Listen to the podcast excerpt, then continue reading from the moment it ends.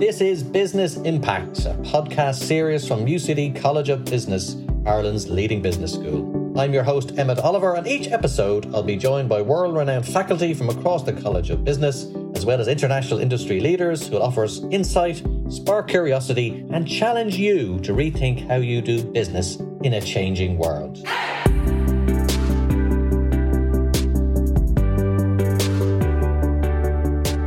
You're very welcome back to another edition of the Business Impact Podcast. It's a great one to host because we're moving out of January and into February. Restrictions are loosening up, and all around us, we're being assailed by all kinds of offers. Shops are open, not that they were closed, but they're more full than ever before. Also, you'll see pubs and restaurants, people are going into them in a major way safely. It's great to see, and it's great to see the whole hospitality sector back.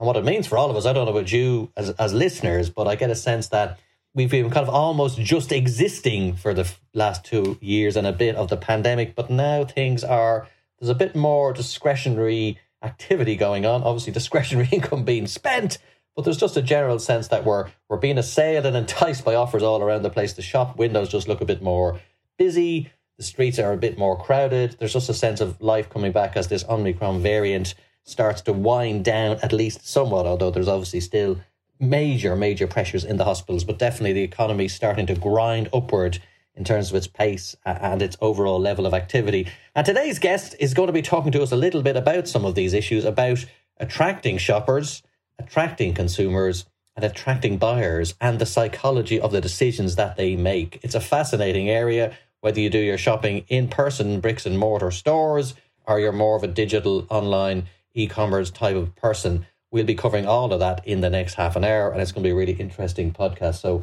welcome along and take down the coffee, or if you're jogging or walking with us in your earphones, you're very welcome along as well. And that guest is Stephen Rust, who is the managing director of Empathy Connects. He describes himself as a market researcher and shopping researcher. I already described myself as a consumer behaviorist, but he's not prepared to go quite that far. He spent many years working in a number of companies, including the Kerry Group, Ayr, another um, shopping market research company. And he's all about something that's really central to the consumer choice, and that's how consumers feel, think, and behave, particularly in this year of 2022. We want to know how they behave, how they feel. Doesn't everyone, right? And today's conversation is going to revolve around some of those issues. So you're very welcome to the program, Stephen Rust. Thank you for joining us. Thanks, Emmett, and um, looking forward to talking to you for the next half an hour. Uh, you're right, I can't be a, called a consumer psychologist, but I certainly love understanding how we buy, why we buy, and why we don't buy as well, and uh, all things in between. Yes, and let's get some of the housekeeping out of the way. Let's tell, tell us a little bit about yourself. First of all, you are a double UCD graduate, so tell, tell us about your, your journey to the, the post you currently hold and how you got so interested in why people shop and the way they do it. 25 years ago, I did my BCom in UCD and had a wonderful three years there. And then went on and did masters in marketing practice in UCD Smurfit Business School. And yeah, really enjoyed those. Learned an awful lot under some brilliant professors and and, and uh, lecturers over the time. And then um, from there, started with a company called AC Nielsen, actually, who I suppose, in light of the conversation we're having, would do a lot of work in likes of understanding different markets and categories and how they're performing. From there, joined Diageo, and worked across portfolio brands from Guinness to Smirnoff to Bailey's and so on, and did a lot of their market consumer planning. And then moved to the Kerry Group, and there I headed up their consumer insight and category management teams, and and and was part of the Irish management team there for a, good few years uh, before becoming a consultant and, and joining up with the, the, the agency Empathy now. So all that time has been both kind of working both on the supplier side and also on the consultancy side and in, in, I suppose helping businesses develop and grow and understand their consumers better. Um, Stephen, what makes you so fascinated in that particular piece? Because there's such, a, you know, the, the landscape of marketing is such a wide one. You know, there's so many different disciplines and sub disciplines, and you can you, you can just literally can take you anywhere in terms of sort of in, even intellectually into all sorts of interesting avenues. Uh, why did you go, or, or was it just your career took you there, or is there something you're particularly interested in in the mind of the consumer? It was actually it kept evolving because I think, like any business or brand, it's ultimately down to catering to a consumer need, and both being on the supply side and either side to actually have be anyway successful as a business, it's really unlocking what do people need, and how do we communicate to them to make sure they know it's there and they want to buy it and they want to repeat buy it. Um, and it was a real big need for businesses because we get so busy in the operations and getting things to logistically work, we sometimes forget about the ultimate person, which is the person at the end, uh, the consumer or the person who's going to consume or buy our product. And um, I was just fascinated in in how we need to understand that and interpret that correctly and rightly and robustly, and then actually make sure we get those learnings and then bring them back into the business in a simple way for the business to action from. And that kind of that link between understand the consumer and turn it into a, a business offer, proposition, a brand, a new product was was really kind of something that I got more and more into and started really focusing on that, reading up on that, and actually doing a lot of work and projects in that area. And this area is fascinating because you know, you have people like Michael Porter, the, the management guru and professor. Mike, Michael Porter has always asserted there's only two ways to win market share off your rival. One is to be cheaper than them and beat them on price, and the other way is to differentiate yourself from whatever the existing product is. Now, sometimes he goes into a third one where you can establish a niche area or kind of parcel off a little part of the market that has been neglected. But taking those first two, there's there's always that big debate about what do people what are they moved by? Is it value or is it something about the the attributes of the product or the service that you're selling? And is it because it's authentic or new or handy or shiny or you know it, it's something that peers like or family and friends like you know all of those things we don't know the answer to that because if we did you know neither of us would be sitting here doing this podcast okay we would have cracked it right so so looking at your kind of work, I mean, when you come to look at what a consumer, what, what the motivation is or what the influence is, what, what sort of things are thrown up just at a basic level when you sit down with a panel or a group of people? You know, uh, what are the kind of things that do motivate them? Uh, obviously, we can talk about in what proportion those different things are, but what are the kind of things that after half an hour you would be hearing with a, a typical shopper or, or consumer? a lot of times is a typical five W's analysis is done who, what, where, when, and why and why they want to buy it, uh, who are they and what way are they living, what they want, where and when. And I, I probably give a simple example. Um, we, as the same consumer, what we see as value on a Monday can be very different to what we see as value on a Friday. For example, I might go out for lunchtime on a Monday going, Oh, I really want to have a healthy salad. I'm in do good. I had a great go at the run or gym this morning. And what I'm prepared to buy at that moment in time can be completely different to what I see as value on Friday night, had a long week, want to really let loose and and and go for it where something else is a more value. Maybe it's going out for a nice dinner, having a few drinks, uh, entertainment, cinema, whatever it is. So our values change literally through the weekday and moment. And then as we understand those values, we can then actually create something that is of good value and understand what, what's going to work at that moment in time. So a lot of that is really looking at it from all angles and really trying to understand the why. Why would someone want to buy something, use something, or consume something? And at what moment is that important to them and what moments is not important to them? Now, obviously, the, the psychologists look at things like Maslow's hierarchy of needs and they say, you know, you box off the, the most basic material requirements first food, shelter, etc. And then you move on up through, through the rungs. I mean, uh, when we look at what consumers want to do and how they behave and how they think, you know, is is the world of a carton of milk very different from a luxury purchase, or are the motivations actually similar? Or you know, does does the product almost drive the choice and and, and drive the motivation? Do you think? Yeah, I mean, there's the more considered purchase if we're going out to buy a car versus uh, when you're absolutely on that more automatic habitual. You've built up habits and learnings from years and years of buying milk regularly that are there. So the purchase journey is a lot quicker buying milk and probably a lot more system one thinking left, you know, where you're not kind of left hand brain. It's, it's on automatic. It's bought. It, it takes a lot to nearly move you off the habit of the milk you pick up in the place you pick it up where you're less conscious of it. Um, so yeah, they're two kind of kind of simple ways of saying two different states, unless suddenly you have some point of change, like when you see someone has a, a new kid, for example, or a baby or something, they suddenly might go, "Oh, what milk am I going to use?" And they go, it comes back into their decision thinking and their conscious decision, and then they might get back into buying and habit. Versus the high end items is probably a lot less frequency, a lot more thought into it, obviously a lot bigger budget and spend in it, and it probably gets a much more conscious perspective. But that's not to, to say it's all functional decision making. A lot of it can still be emotional. The color, the fit, the engine, the size, and all the branding you see in the car world is, is a brilliant example of that. So it's always a mixture of functional and emotional, and probably system one habitual and system two real considered thoughts when when buying it and, and really assessing it attentively in terms of making that decision. And they're happening a lot of the times throughout, which is key. And just, just I, I don't want to turn this pod into a tutorial, but I think this part is important. Can you just give us an outline of the, the system one, system two kind of binary, the way our minds kind of go in two different directions? One is more rational than another, but maybe you can bring it alive more than I have there. Yeah, I think I have some great books in Paco um, Underhill and Why We Buy. It. System one is is where we're really thinking on automatic, and it's our kind of reaction state uh, where where we do things that's built up from years and years of experience. For example, going shopping, how many products are in a shop, hundreds of thousands uh, at any one time. We can't consciously go through all of them to make our shopping decisions. So a lot of that's on automatic.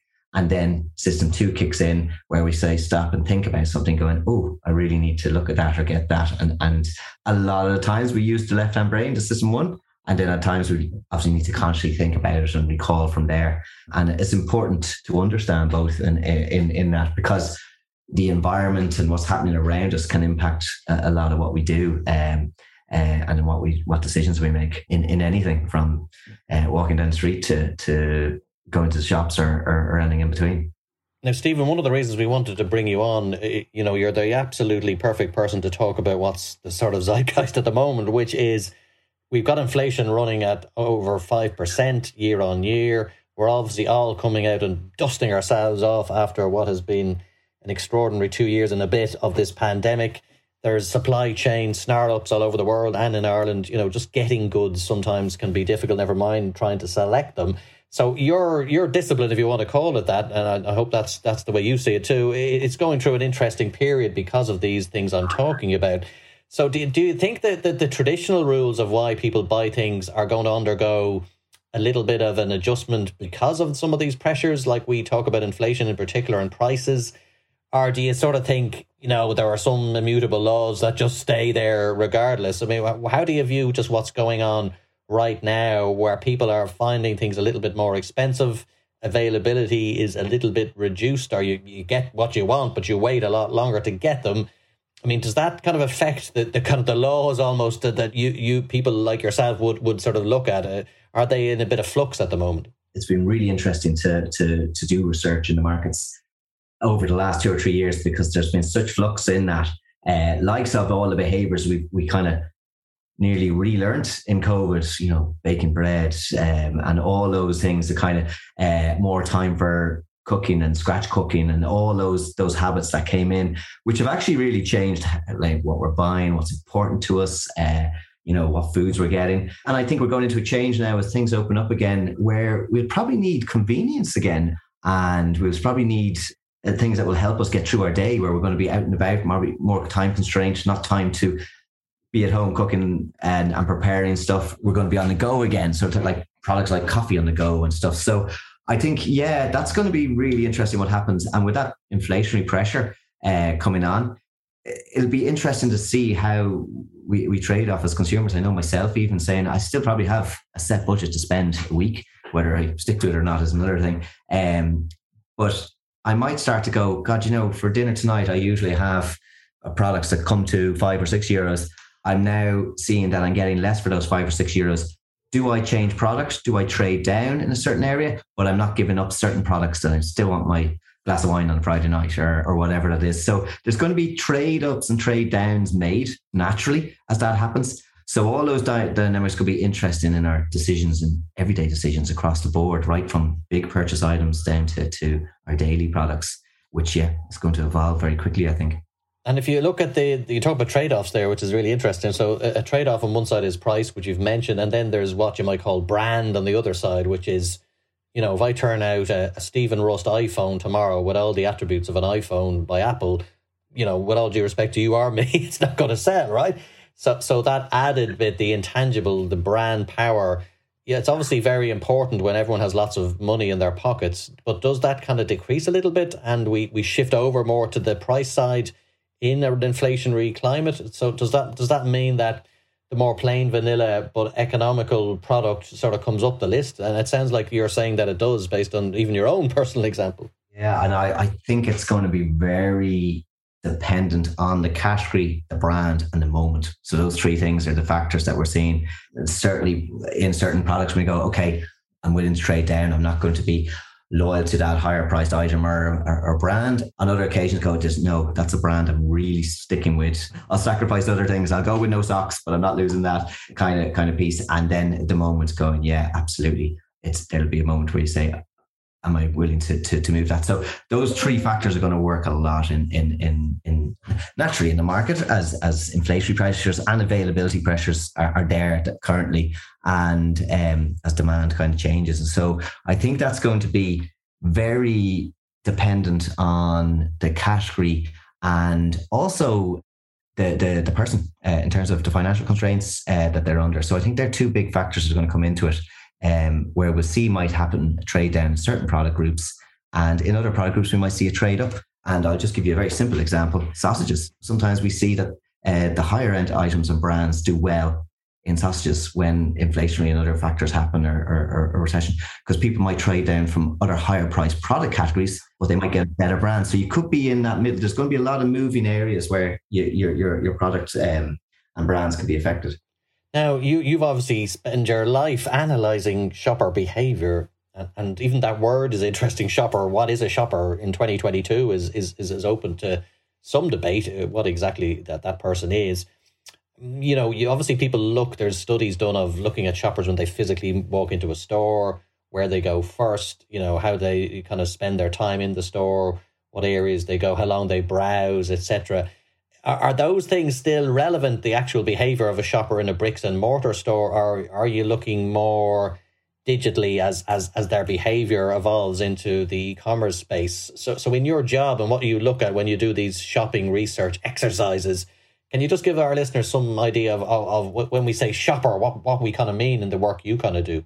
Obviously online shopping has grown as a big part of it. It's not that the bricks and mortar stores will suddenly disappear. They'll absolutely evolve and they're still a big part of it. And actually, we, have seen that the dynamic might change. And I'm, I'm probably overgeneralizing because it'll depend on each product channel and whether it's a big supermarket or a small store or, or whatever. But the dynamic might change where stores are going to be used more for the experience to try to, to kick the tires, to feel a product. And then online can a lot of times be used for the the ordering of it and and reviewing it and probably more the functional decisions are going how much will that cost and where it is. So uh, we i think we think your question about um will that still be important? Yeah 100% um i think it's it's important to understand how how what people need when they're shopping in store and when they're shopping online there'll be needs for all those those times that that need to be catered to and, and important to understand what those are and, and and improve the experience across the board as well for for people. Yeah and your, your the, the motto of your company is is we look at how consumers feel think and behave. And and that word feel is it's a brave enough one to put in there because you know people will say oh what, what do you mean? You, you, you could find out how i feel etc but it sounds like the underlying philosophy here is is emotion is very important. You mentioned at the start of our conversation that what day of the week it is is a key influencer, even the time of the day. So how how do you go about finding out sort of you know checking the sentiment or ch- checking the temperature of the modern 2022 consumer? Like what what way do you go about finding out what is the the, the kind of emotional touch points at the moment or or does it differ between young, old, male, female, urban, rural? You know, it, it's just we're all so different. We're such a diverse population. We're becoming even more diverse. How do you go about kind of saying, okay, well, that's where people are at at the moment? Is it sort of um, statistical information based on lifestyles, or is it you get the psychologists in? Or how, how do you go about sort of um, plotting that? A big part is actually, you know, understanding the big numbers. You know, what's the overall perceptions and, and feelings and views of people, which is simple understanding questionnaires and understanding surveys that will go out to, to mass population, but then also um, talking to them qualitatively and engaging and bringing them in and seeing how people feel and talk in their way and put things into their words and how they get excited or not excited about different products, different categories, different different things that are happening out there in current climate. Um, and that's really where you bring that, and you bring that understanding how people think in terms of the big surveys, how they behave, understanding what's been bought and what isn't been bought and why, and then how they feel absolutely in terms of gauging them qualitatively and, and understand that. And we use, and any, a lot of research companies out there will use multi methods to understand those, but bringing those three learnings together is important because if we were to just go by give me the cheapest product, everything would be just one brand, no brands, just a name, and that would be it. But we know from everything we experience in life that there's there's uh, different brands cater to different needs and different people, and that's actually where you have to unlock that learning just to understand where it is and and that, that businesses and brands can grow from from understanding that from that kind of three dimensional way. And Stephen, we, we all talk about this it's a cliche, but it's still important, which is the customer journey. And some people call it the sales funnel. There's all sorts of different um, phrases to, I suppose, itemize out that that that step by step journey that consumers go on. And there's a big debate about you know how you kind of reach them at a certain point, and obviously the world I've come from of media is important. Advertising, you know, that's part of it there's also direct sales. There's the, the shop assistant at the counter. You know, there's all these different touch points where you can you can actually talk, feel, and um, you know, just just get a sense of the consumer generally.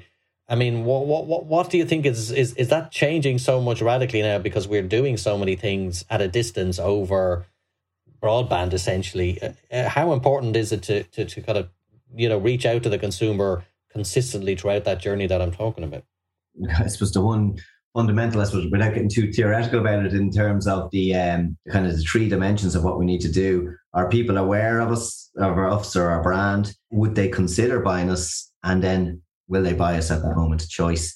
And those three kind of stages, they're still probably even more paramount now, even though we're probably doing a mix of online and offline and new worlds of digital and what we do there. That kind of journey from being aware to consider to actually buying is is there and depending on the, the products we're talking about and the brand we're talking about that can be long term or short term or circular that aware consider buy rebuy so that journey is very much important probably even more important but how we go about doing it now and using as you you know you have the mix of media between different things between television in store radios digital. Uh, that's probably changing adapting as, as we use new new tools and we get used to new ways of, of working especially probably been fast tracked because of covid as well. That journey is key and important to understand where as a business or a brand where you are in that journey and and who is aware of you and who is considering you and who isn't and why I mean, you see extraordinary things going on at the moment. Obviously, companies don't know they don't know when consumers' tastes are going to change. Like nobody sends you an email saying, "Hello, we're consumers. We're now changing to this.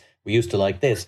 So you're you're trying to kind of stay two steps ahead. And and I see all over Dublin at the moment, even when I'm walking around, McDonald's putting their McPlant advertising all over on outdoor platforms. You know, a very big change for that company. And and you go into any store, and I know you do a lot of stuff on shoppers and the retail side of things.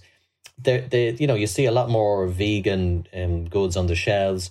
And what intrigues me about that is like obviously most people are not vegan at this stage. We know that from surveys, but there is a you know there's a there's an audience, there's a constituency there, there's a consumer group there. So how, how do companies go about kind of gauging that if they're leading the choice, are they responding or who goes first? You know, you, you don't want to have a product there that's kind of too ahead of its time that they're just it's not meeting an audience, but you equally don't want to be too far back where the consumer is too far ahead of you. Is is that a big part of your work where you're trying to stay in lockstep with the consumer that you know you're reflecting what their tastes are, but you're not going too far ahead of them or falling behind either? Yeah, understanding that when is the right time and what is the right way that our product can lean into it. Like so, McDonald's and McPlant, I think I saw Starbucks in the US now are leading out with their oat-based milk uh, on there as their leading communication message. Yeah, the needs have jumped, and I know we've talked about flexitarians has gone bigger in terms of there's less people being purists just vegan as such, but a lot of people who are trying to mix up their lifestyle and have a mix of other products and experiences and brands are constantly going, yeah, do we need to move into this? Are we going to be isolated or not be relevant to a lot of people in, in years to come? And that's a big part of what we do is, is say, yeah, actually, well, let's test how your brand could work in a market like that. What can you do different uh, for that? Or are you exclusively a brand that's going to cater to that need? And how does that come about? So ideas, concepts, communication messages. And we, we really test them with consumers and say, tell us what you like or tell us what you don't like and understand both ends of it. And that really helps and go is is there a space for a brand in, in in in to go into that as a perfect example? And then how best to do that and communicate that to make sure it works um, and i think that's really important because companies there's a big graveyard of, of new product ideas that were maybe before their time or just didn't work and didn't hit a need. And it's important to really understand what does the consumer need? How are we going to stand out? As different. And really test and learn and put lots of ideas in front of consumers, get their feedback and listen to them really attentively, and then form what is the right solution. And I think it's it's something that and a lot of companies are, are doing more in this space we find because they know it's it's it's expensive to uh, put out products that don't work. Obviously, you're talking a little bit in this podcast about what to do right and what's the correct thing to do. It sounds like when you talk about messages there, having a fuzzy message, having a product that isn't neither fish nor fowl. You know, it, it's sort of it's neither good value or differentiated. It's kind of just kind of not either of those, just sitting there. Is that the biggest mistake you notice by companies that you work with, uh, and, and the graveyard, as you mentioned, of, of bad products that were introduced to early or didn't resonate? Is it is it just messes that don't kind of cut through? They're they're they're not quite sharp enough in the messaging about the product? Is that is that the one thing you, would say on this podcast not to do? That's kind of the, the, the cardinal sin from where you sit. Absolutely. I know having a, a razor sharp position and point of view is actually fundamental. And I, think the hard facts is we, we absorb now, it's nearly up to, I think it's like something like a thousand messages a day, just walking around, just, just driving around as consumers. So if you try to be all things and, and the message is blurry and not sharp, you won't resonate with them and it's, it's, just lost. So it has to really be sharp, relevant to the product, relevant to the consumer. And it's it takes a lot of time and refining to get that. But um, it's it's fundamental. Otherwise, yeah, you're right. It literally just falls by the wayside. And one final thing I wanted to ask about is is our uniqueness as a, as a race, if, if we are unique. That's who you're studying. I'm sure you've done international work as well. But in terms of Irish consumers, can you paint me a picture? You know, what what are we like as Irish? What what do Irish consumers kind of in their own idiosyncratic way look for or are we different from others or is there particular little things you've noticed where you sort of say well that that's a very irish thing or that resonates a lot in ireland that less so you know and i know there's a whole range of product categories and maybe there's one or two that you kind of always stood out to you over the years. You, you you've piled up this research and and looked through it. Probably two factors that really stand out about us as Irish versus other other markets. One is the family circle out of any of the nations we've, we've, we've, looked at, the Irish and their family circle is, is a huge piece and very important to the Irish consumer and Irish person.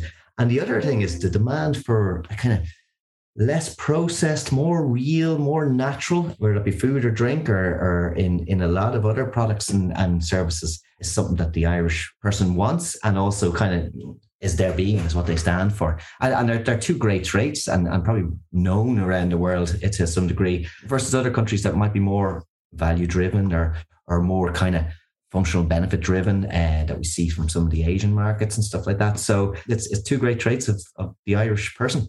Family is still there. That's fairly interesting. Uh, probably not a surprise, but nevertheless, you thought it might have uh, frayed over the years. But it sounds like you're saying it, it is critical, and hopefully, companies will hear that message because you do see a lot of products that don't really kind of uh, uh, resonate in those two things you mentioned. It's going to be a fascinating year. We're going to end up paying a lot more than we used to for a lot of products, but that means we'll be more discriminating. And you've heard how the marketeers are uh, trying to sort of see, and it's a bit of a shadow box between the two sides. But I think, Stephen, as a guest, you've given us good insight. So thank you very much for joining us on Business Impact. Thanks, Emmett. Great to meet you.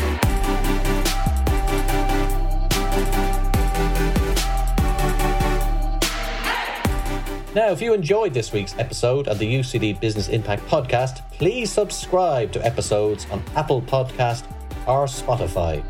We cover a broad range of topics with insights from business leaders around the world, so there is sure to be something there for everyone. I'd like to thank our production team of David Corskadden, Ed Gormley, and Mike Liffey. They work tirelessly in the background, sourcing interviewees, editing, promoting episodes, and everything in between. I've been your host, Emmett Oliver, we hope you can join us next time on UCD Business Impact.